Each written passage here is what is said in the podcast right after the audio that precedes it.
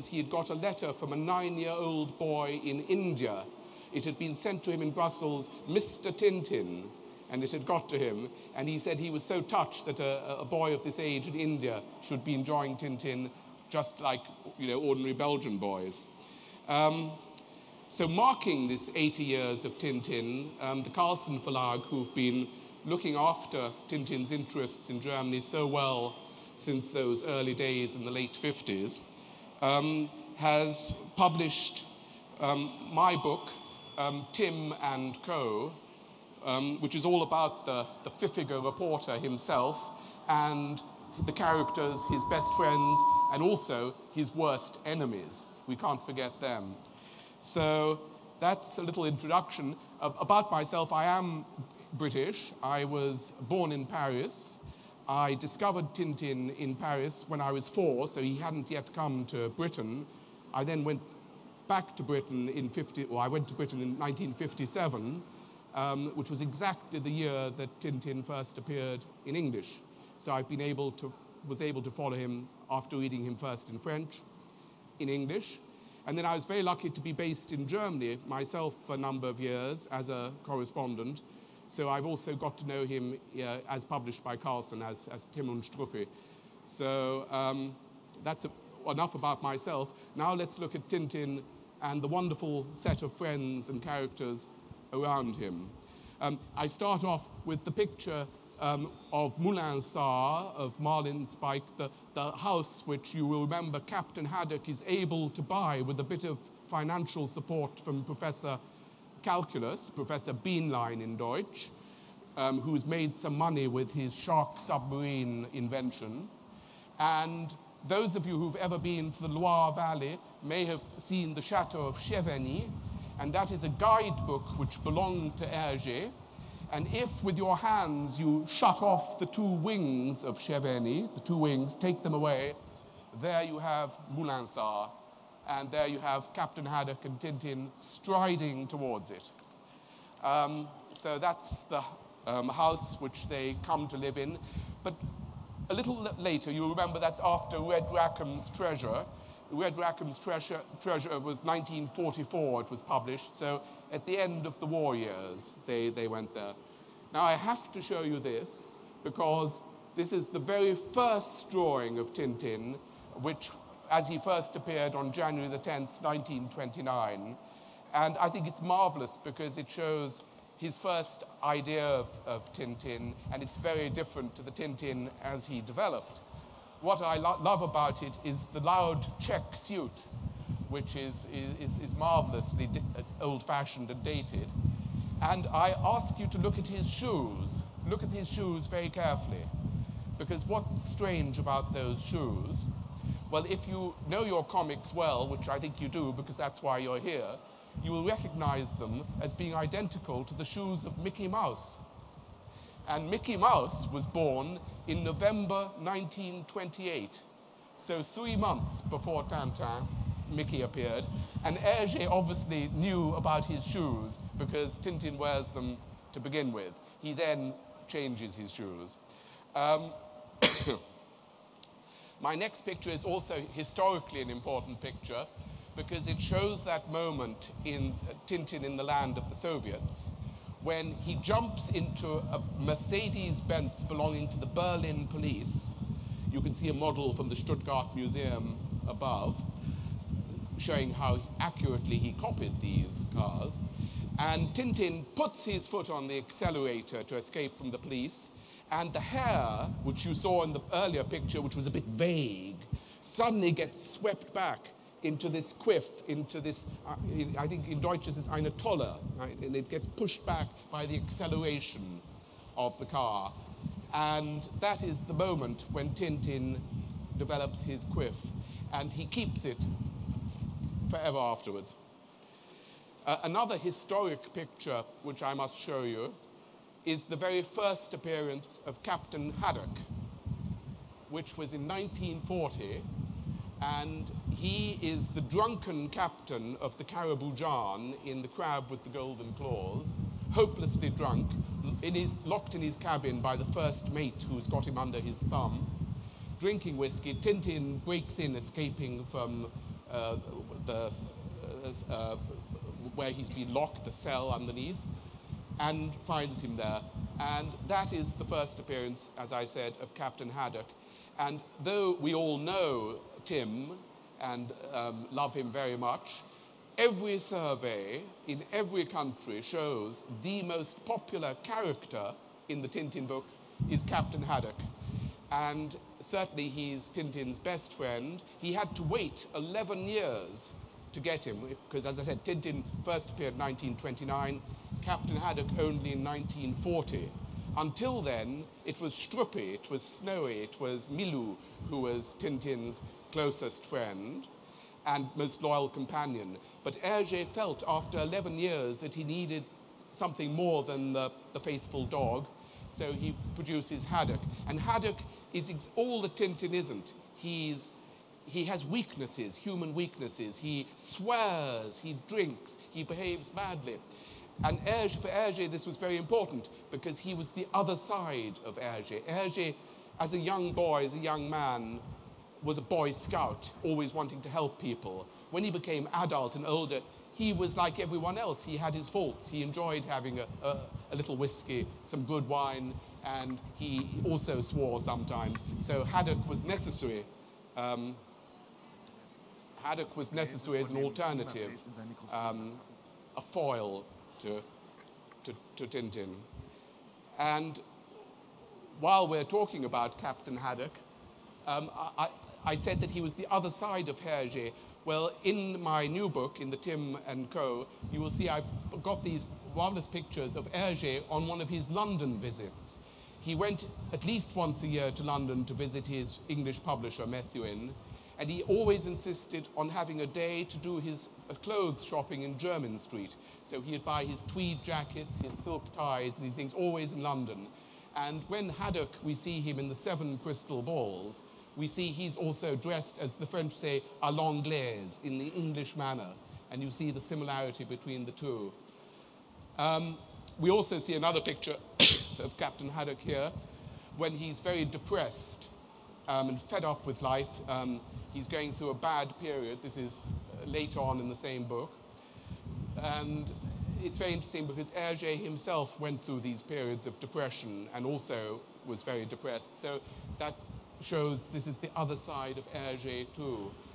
Um, if I had more time with you, I could explain you the extraordinary story about the painting on the bottom left, but that is of a British admiral, Sir Richard Haddock, and it hangs in the De- Defence Ministry in the Verteidigungsministerium in London. It's tucked away there.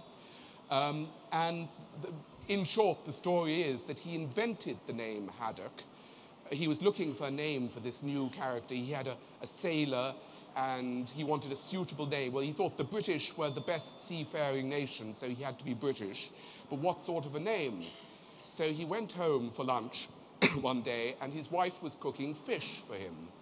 And um, he said, Oh, what have we got for, um, for lunch? Uh, there's fish. And she said, I'm cooking that boring fish they call in English haddock. And he said, Haddock, haha, and he wrote down haddock, and haddock became the name. But the reason I'm showing you this 17th century portrait of Admiral Sir Richard Haddock is that after Hergé had created this character, it was discovered that there was a whole family of Haddocks living on the Essex coast who had provided captains, commodores, and several admirals, including one admiral who was the exact contemporary of Sir Francis Haddock um, in The Secret of the Unicorn. What a coincidence! Um, and very quickly, just, just, sorry, just because I can't bear not to show it, the, this is the villain, the marvelous villain, Rastapopoulos from the Tintin Adventures, who was created already with the cigars of the Pharaoh, so very early, 1933-ish. But later, Aristotle Onassis, the great shipping millionaire, Greek shipping millionaire, became a model for him. And you see uh, Onassis in a cutting which Hergé made from the French magazine Paris Match, and you see um, him on the ship's radio of his yacht, the Scheherazade, in the, uh, the book, the, which you will know, the, what is it, Kohle an Bord, I think, in, in German. And there you see Aristotle Onassis on his ship's radio on his yacht, the Christina. So, I just get some water. Ah, marvelous.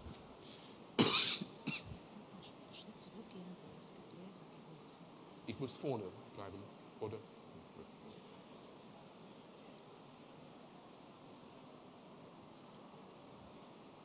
This is a funny one while we're talking about Captain Haddock.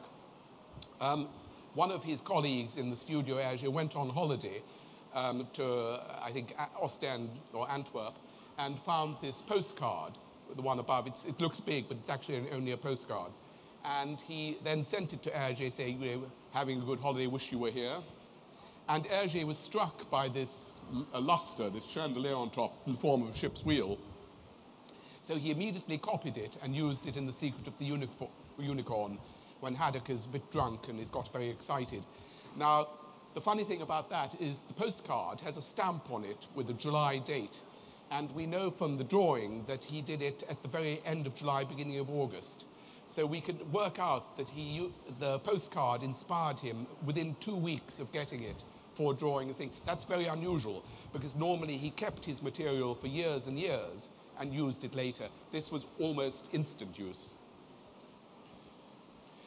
I'm showing you, since we're talking about the characters, the origins of the characters. Well, you will recognize those two, the Schulze and Schulze in German, the marvelous detectives, Dupond and Dupont in French. And there they are in their first appearance in the Cigars of the Pharaoh, where they, he did, hadn't given them a name. So they were agents X33, X33 bis. And then they became Dupond and Dupont in French. But among his papers, when I was going through his papers years ago, look what I found. The front cover of Le Miroir, French news magazine, showing uh, two detectives. I love the way how one of them holds two umbrellas, just as uh, Schulze and Schulze would, and somebody who had tried to assassinate the French prime minister. So he, these were all the influences on the characters. But here you can see more influences. At the top, you have a photograph which I was given here in Germany because by a German friend whose husband was the British commanding officer in Bad Godesberg at the end of the war. And this young man, Paul Remy, um, was the Belgian commandant there, and he was in the Belgian sector. And they used to go riding every morning. Well, if you look at Paul Remy, who was five years younger than Hergé, you see there is Tintin. There is Tim. It is the real model for Tim. And he was teased in the army because he had this, this um, uh, quiff, this look, and, and was teased about that. And uh, they called him Major Tintin. So he made sure he brushed it down every morning. So, and there's a funny story about that later. But there, the, the young lady you see, aged 15 on the photograph on the right, is a girl called Marie-Louise van Cutsem. And she was Hergé's first love. He was deeply in love with her and was for several years. She was a bit older than he was, but they were very, very fond of each other. But her father disapproved. He was a very successful interior designer who worked for the Belgian architect Victor Horta and thought that um, Hergé was beneath his daughter. So, very sadly, um, he forbade his daughter to continue seeing Hergé. But Hergé got his own back because when he created um, Tintin in 1929, Tintin had to have his best, most loyal companion. And who did he have? The, the terrier, Struppi in Deutsch. Um, in French, the dog is called Milou. Milou was her name, Milou, short for Marie Louise, and he knew her as Milou. So Tintin's most faithful companion is Hergé's first girlfriend. And there's a lovely story about this years later, in 1960, he was doing a book signing in the Innovation um, store in Brussels. And the queue of people, and then this middle aged woman came up to him and he said, What, what name can I give? And he said, Milou. She said, Milou. And he said, No. And he got up, and there was his old girlfriend. She had come back from Africa. She had got married to a colonial servant and was now widowed, and had got back, and it was the first time they'd seen each other since she was 15 in that photograph. There is a photograph of Hergé um, at the time when I knew him in 1978, in, at home in Brussels. With, he had this wonderful art collection which he surrounded himself with. You see a painting by Serge Poliakoff behind him. He had several paintings by Poliakoff. You see an Egyptian um, head he's got and other things. And that's what he looked like. That Hergé I knew was like that. And full of interest in life, full of humor, which I think we discover in his characters. And later on, if I have time, I think I will, I'll show you a photograph of him later, and you must remember what he looked like here. Finally, with these, you see two other twins. Um, these were the real life influence on Schulze and Schulze. On the left, we have his uncle, and on his, his right, we have Hergé's father. They were identical twins. They would meet every Sunday for Sunday lunch, dress in their Sunday best. After lunch, they would go out for a walk with their walking sticks, or if it was raining, with their umbrellas. They were the complete real life example of Schulze and Schulze.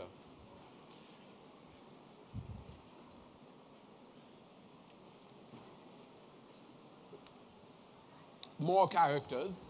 At the top, a, a minor character, the gun runner, runner in the um, Cigars of the Pharaoh, was modeled on a, a French um, writer called Henry de Monfreid, who was also a narcotics smuggler and gun runner, and you see very identical. This is a marvelous example, and I've got some other good pictures to show you, of Auguste Piccard, who was a, a Swiss scientist, a remarkable man, who also had a twin brother. But the story about Piccard is that before the war, he went higher into the stratosphere than anybody had ever been in a hot air balloon. And then after the war, he went deeper into the ocean than anyone had been in the bathyscaphe. And he was a great scientist, and Hergé would see him um, walking down the Avenue Louise, where Hergé had his offices, where he had his studios. And he was, uh, as we will see in the next photographs, he was unmistakable with his long neck and his old fashioned clothes.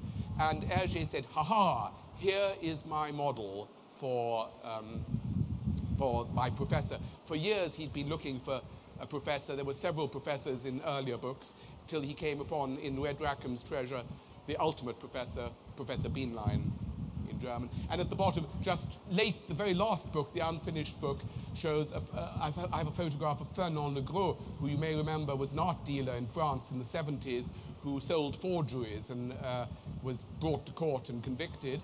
And there you see um, the villain in the unfinished Tintin Alph-Art, Endaddine Akass, um, very clearly modeled on him. But I must tell you more about Auguste Piccard Um, and show you more about him. You see, that's what he looked like when he saw him in the Avenue Louise. And you see what Hergé said. He said, he's, he's ideal, but I must make him smaller. He must be a mini Piccard because the real Piccard is too gross. He won't get in the thing. And so there is the mini Piccard. And on the right, you see the real Piccard going into a miniature submarine he'd invented. And there you see Professor Bienlein going into the mini shark with unfortunate consequences. Um, so that, that, that's another quickly character, the, Laszlo Carreidas in the Flight for Sydney, modeled um, on Dassault, Marcel Dassault, the French um, tycoon and politician. More submarines. Well, I can say a German influence here because during the war years, Hergé didn't have access to the same range of newspapers, but he did have um, access to German newspapers in Brussels. And this is actually from a German newspaper of a submarine which was being developed in Germany, a miniature submarine, which you see is the very clear model for the Mini Shark submarine. Now, Tintin and women, people sometimes say there aren't enough women in Tintin. And I agree, but if you look, there are always women in the background and they're always worth looking at. But there was one woman, um, you know, who beats them all, Bianca Castafiore. And there you see her dressed wonderfully. And there on the right, you see the 1960 Chanel winter catalogue, um, which is used absolutely directly as the model for her there. Everything except for what Hergé called the Tristan Briand pearls she's wearing. We'll see them again soon. But isn't she glamorous? And it's interesting because when she first appears in 1939, after Tintin has stopped here in Frankfurt on his way to Klow, he remember you goes to Klow and he meets her for the first time. She's going to give a recital in the Winter Gardens in Klow. And that's his first meeting with Castafiore in 1939. This is um, then from the late 60s, so 30 years later. And if you look at her in 1939, she's very dowdy. She's very, uh, you know, big, big bosom, unattractive opera singer. But by 30 years later, she's become rather glamorous. And why? The answer is Maria Callas. We already saw Aristotle Onassis. Well, Maria Callas, the great opera singer, his mistress, became a model for Castafiore later on. And there she is looking lovely in a picture by the great British photographer Cecil Beaton. And so Castafiore becomes, thanks to Maria Callas, more glamorous. And here you can see her taking Captain Haddock, pushing him in his wheelchair, um, again looking very elegant, um, wearing Chanel and Tristan Bior, as he called it, which is very nice.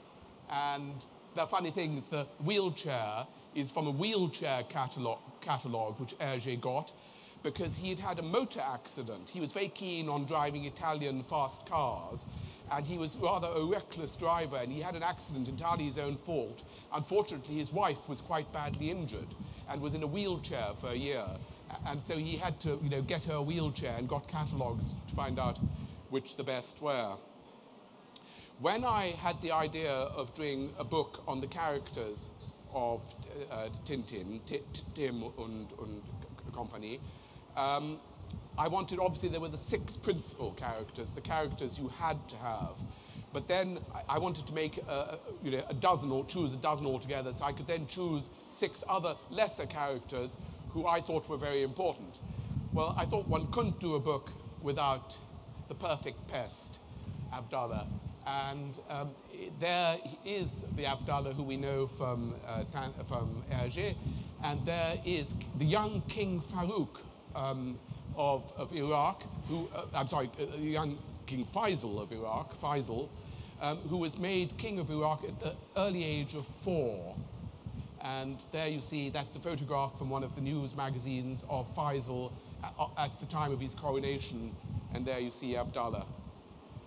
And Hergé had a fascination for the desert. Uh, you remember Tintin goes to the desert. He has a, an affinity with it like Lawrence of Arabia, it seems. He's there on many occasions and is thoroughly at home on, on a camel or you know, in, in the desolate wastes of the, the Sahara.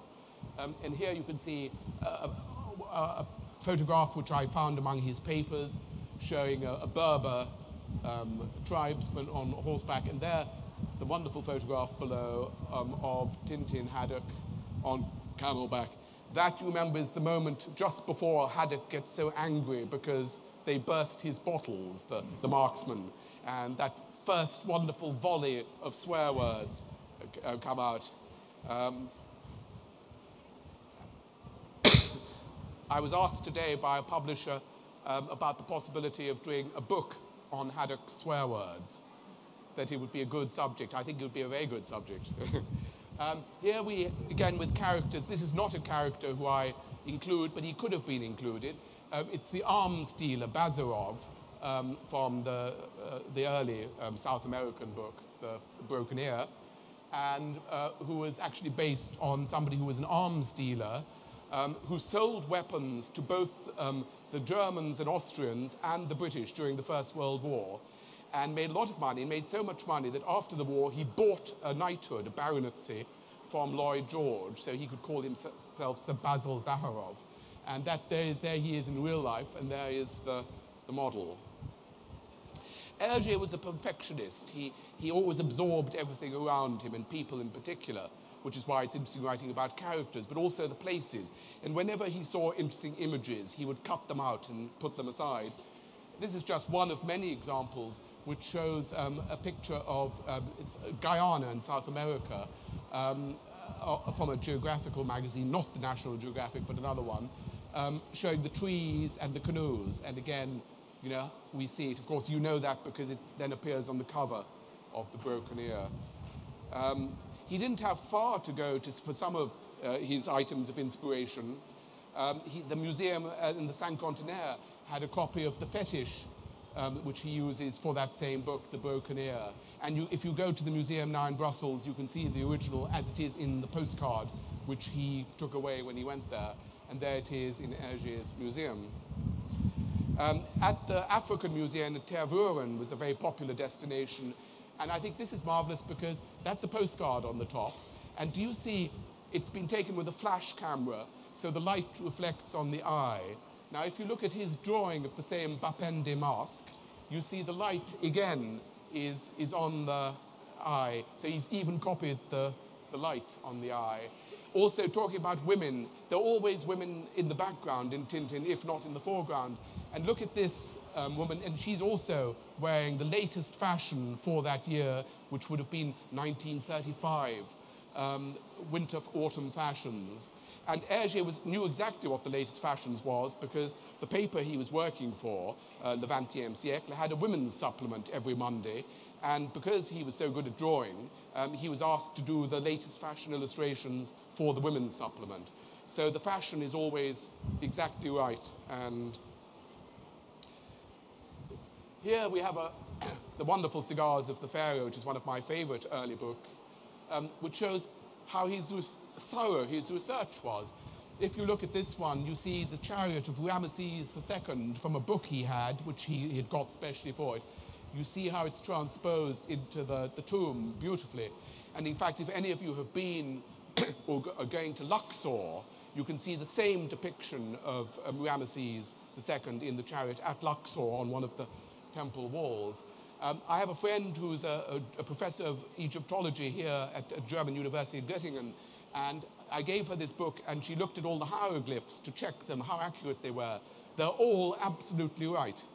All the hieroglyphs, they're all, you know, as he's copied them from books on Egyptology.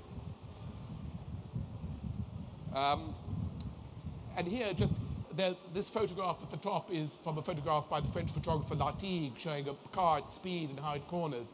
And there is Tintin cornering at speed in his Bugatti at the end of the Cigars of the Pharaoh.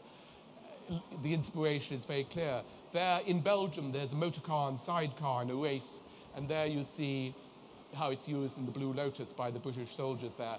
And at the bottom one, I'm going to ask you a question. Um, on the left is a picture which he cut out. It's actually um, of somebody in Albania. And there you see Tintin asking for directions on his way to Klow in King Otto's scepter. Can anyone tell me what the man is carrying on his back, what the, the drink he's offering is? Would anybody like to tell me? This is a very tricky question. Well, if you're not going to tell me, I'll tell you. And if you go to Albania now or Macedonia, you will still find it. He is a lemonade seller. And he's got frisch gemachte limonade in his thing and the little cups. And you pay a small coin and he will pour you out some refreshing lemonade. And there Tintin asks for directions but doesn't have lemonade. um, the wonderful King Ottokar's scepter, where he has the Zwischenlandung in Frankfurt, has the Syldavian Guard in the palace. And in the early black and white edition, and you must remember that the, the books before the war all appeared in black and white first and were only put into color at the end of the war and afterwards. Um, so the black and white version has them there with their ruffs, as the, the British beefeaters do um, now if you go to the Tower of London, and as they did then, which was a news photograph for the Jubilee of King George V. I'm sure some of you will have been to Kathmandu, in which case, when you've flown in, you will have, or when you've been there, you will have seen this wonderful temple, which he copies faithfully when Tintin flies to Kathmandu on his way to Tibet, which is the most moving and poignant, perhaps, of all the Tintin adventures, and the one which Hergé came to love most himself. South America was another favorite destination. And here in the Temple of the Sun, you see the, uh, the um, masks he uncovers, the Inca masks. And there is a very detailed drawing from a book which was published in 1889 by somebody called Wiener, which gave very detailed drawings of um, death, Inca death masks and things, which again are copied absolutely exactly in the, the book. Aeroplanes and boats were very important um, to him and flying boats, which were a very fashionable form of transport in the 30s, um, were a feature in several of the books. And there you see the model and the actual aeroplane. And again, the dockside, we have lots of ships in Tintin. We had a marvelous exhibition in, in um, London not long ago, and also before that in Paris, of uh, Tintin and ships. And it is amazing how many ships feature in the stories of Tintin. And there you see the quayside with even the rail tracks identical in the ship and so on. And I can show you more ships. um, how it's always he has a photograph which is, inspires him. If he, cop, if he would just use the photograph or copy it, it would actually be quite boring. He adds to it. Um, as a true artist, he, you know, he gives it some poetry. There's wonderful poetry. I mean, look at this scene of the, the departure scene here uh, on the bottom right. I mean, it's full of life. I mean, if you enlarge it, you can spend a long time looking at it. Each individual figure is worth looking at. And the humour again, um, where Captain Haddock is accidentally lifted on the bale of cotton there, uh, uh, which is an absolute copy of what's happening there without the person on it. He was a man who everything had a humorous side, which was why it was a joy to spend time with him and why I think it's a joy to read his books because so much of the humor comes out in the, in the drawings. He was very interested in geographic magazines. Um, the National Geographic magazine was a very important magazine. Before the war, it wasn't very well known in Europe. It was very big in America. He took out a subscription to it, I think, in 1933, which is unusually early for um, a European. And his widow only cancelled it three years ago. um, so the National Geographic magazine, particularly in the uh, years after the war, in the 50s, 60s, 70s, was a very important source of inspiration and information.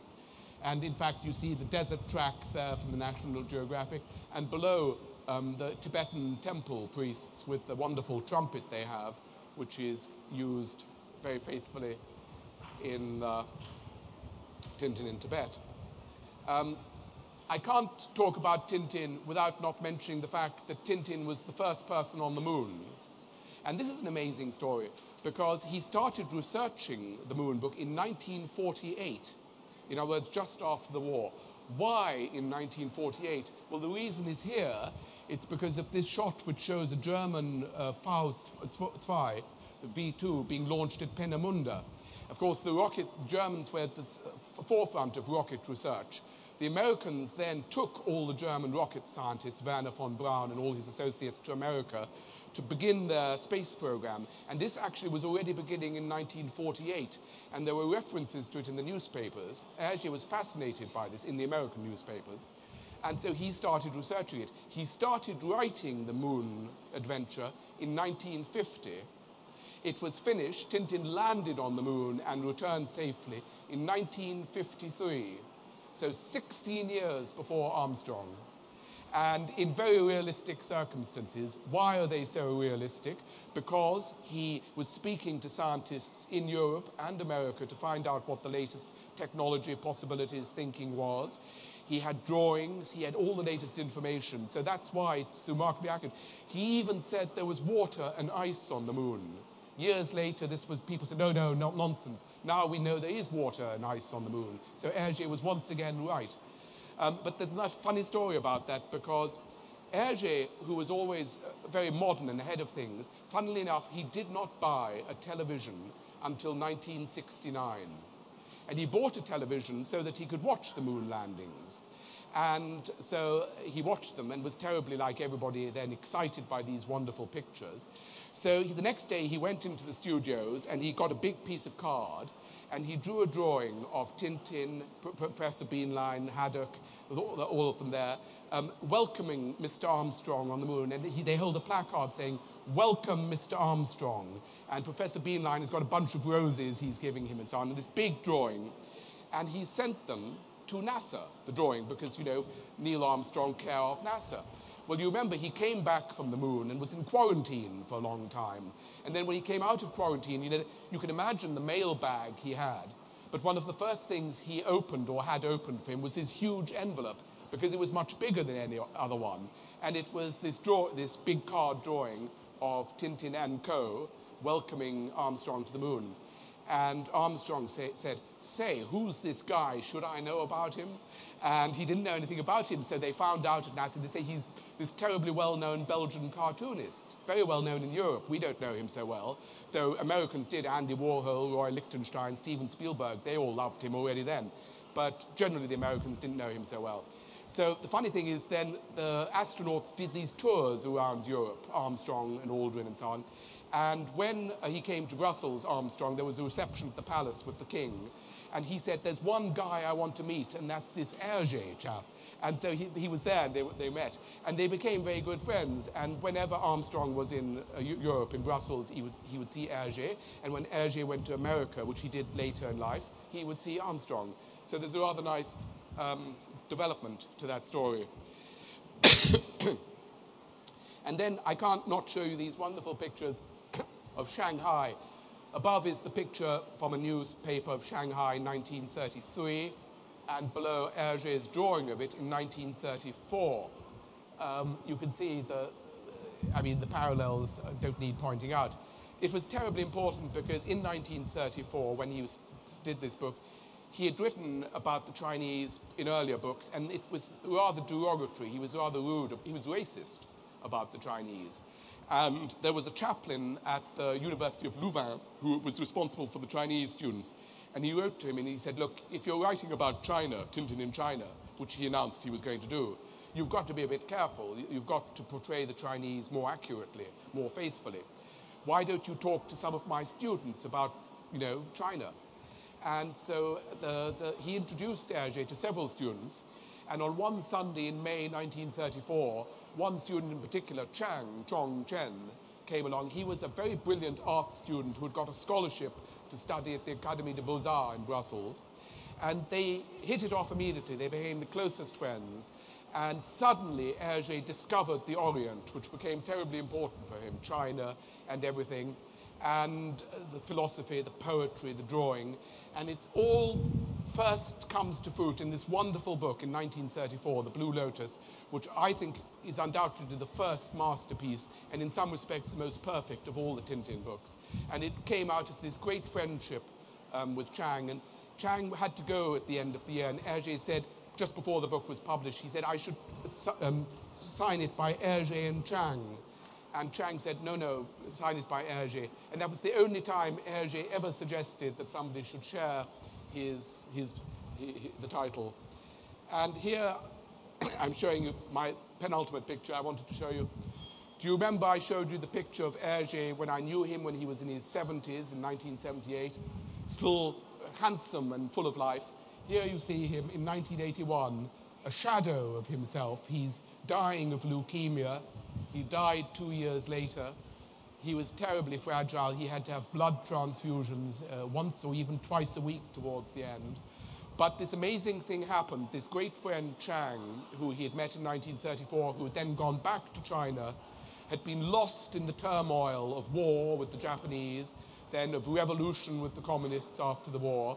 Hergé had always thought of him because the influence of Chang on his outlook on life was so great he needed to be in touch with him. So he wrote, but there was no answer. He didn't know where to write. Then finally, by sheer good fortune, he was um, with some friends in a restaurant in Brussels where there was a Chinese person who was a guest. And he said, I'm going to ask for the a thousandth time, do you know a Chang in Shanghai? And the man said, Well, you know, I think my brother knows a Chang in Shanghai. And I think he was the best man at my brother's wedding. Let me check. Sure enough, it was Chang. And Chang was living at the same address he had always lived at. The letters had never got to him, which Hergé had written. And they finally were in touch again. But it was very difficult seeing each other because meanwhile, Hergé had accepted an invitation from Madame Chiang Kai shek to go to Taiwan. And he had a Taiwan stamp in his passport, which meant he couldn't go to communist China. And of course, it wasn't so easy for Chang, who'd been criticized in the Cultural Revolution for him to go to Europe, not at that stage. So years passed and they could only correspond. But then, um, as things relaxed a bit, um, Chang was allowed out in 1981 and he made this wonderful meeting with Hergé at the, at the airport and then stayed with Hergé for three months um, as his guest in Brussels. And I also have the double privilege because I knew Hergé, but in 1987 I got to know Chang. There was an opening of a small exhibition at the Pompidou in Paris, and Chang was there. And um, he, I could speak to him, and I, I wanted to talk to him. He said, I'm tired, I'm an old man, though he, you see, he's very sprightly. He was the same age as Hergé, born in 1907. Let's sit down. So we sat down on a sofa, and while we were talking, while I was asking him questions, he got out a paper and he did me a drawing uh, of a Chinese landscape. And when we had finished our interview, he said, I'd like you to have this drawing of a Chinese landscape. So I was very lucky to get to know Chang, and I know his, I know his children well too. He has a daughter who works in Brussels, a daughter in Paris, and a son who has a restaurant in Brussels. If ever you go to Brussels, go to his restaurant. He wanted to call it the Lotus Bleu, but wasn't allowed to for copyright reasons. So he has a restaurant called the L'Orchidée Bleu, the Blue Orchid. And Huang, the son of Chang, owns it, and he came over with him in 1981, and he looks just like his father did when his father knew Hergé. So go there if you go to Brussels. There I show you Chang in 1934 with a statue he'd done. It's quite interesting. He was introducing Hergé to Chinese art, and obviously you look at his work, it was very westernized. You know, this is sort of very much influenced by Rodin and so on. So he was doing westernized art while Hergé was becoming orientalized by him. And there you just see um, an advertisement for cigarettes, which is copied there. And then, as I see, I'm coming to time out just one last picture, which is my farewell picture, sort of Abschieds built of Chang in the Blue Lotus, waving goodbye and crying to, to, eh, to um, as he goes back to Europe. There's his adoptive father, and there's the ship, the British ship, the SS Leviathan, which Hergé had cut out of a newspaper and is the model for that. And I thought that's a nice picture to finish on. I've given you a very sort of um, sort of general Überblick there. I could talk for hours about Tintin. You've heard enough, I'm sure. But if there are any questions, I, and I, would be happy to answer any questions, um, or if there's anything more anybody wants to know. And then afterwards, I will be signing books behind of the new book, if you want to talk to me then. But I don't know if there are any questions. Uh, uh.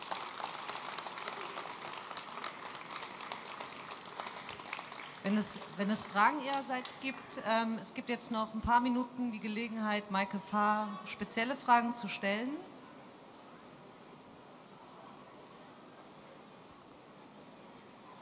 Keine Fragen?